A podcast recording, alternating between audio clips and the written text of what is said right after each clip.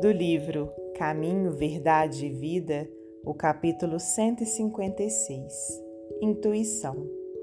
Porque a profecia jamais foi produzida por vontade de homem algum, mas os homens santos de Deus falaram, inspirados pelo Espírito Santo.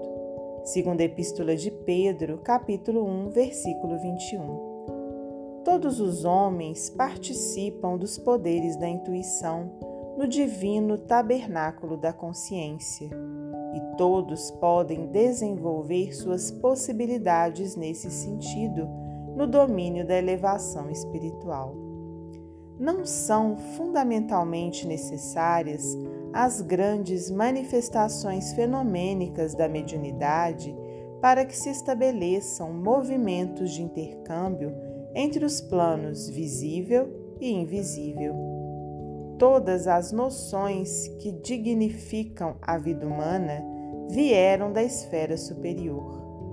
E essas ideias nobilitantes não se produziram por vontade de homem algum, porque os raciocínios propriamente terrestres sempre se inclinam para a materialidade em seu arraigado egoísmo a revelação divina, significando o que a humanidade possui de melhor, é cooperação da espiritualidade sublime, trazida às criaturas pelos colaboradores de Jesus, por meio da exemplificação, dos atos e das palavras dos homens retos que, a golpes de esforço próprio, quebram o círculo de vulgaridades que os rodeia tornando-se instrumentos de renovação necessária.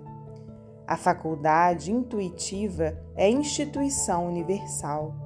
Por meio de seus recursos, recebe o homem terrestre as vibrações da vida mais alta em contribuições religiosas, filosóficas, artísticas e científicas, ampliando conquistas sentimentais e culturais Colaboração essa que se verifica sempre, não pela vontade da criatura, mas pela concessão de Deus. Emmanuel, Psicografia de Francisco Cândido Xavier.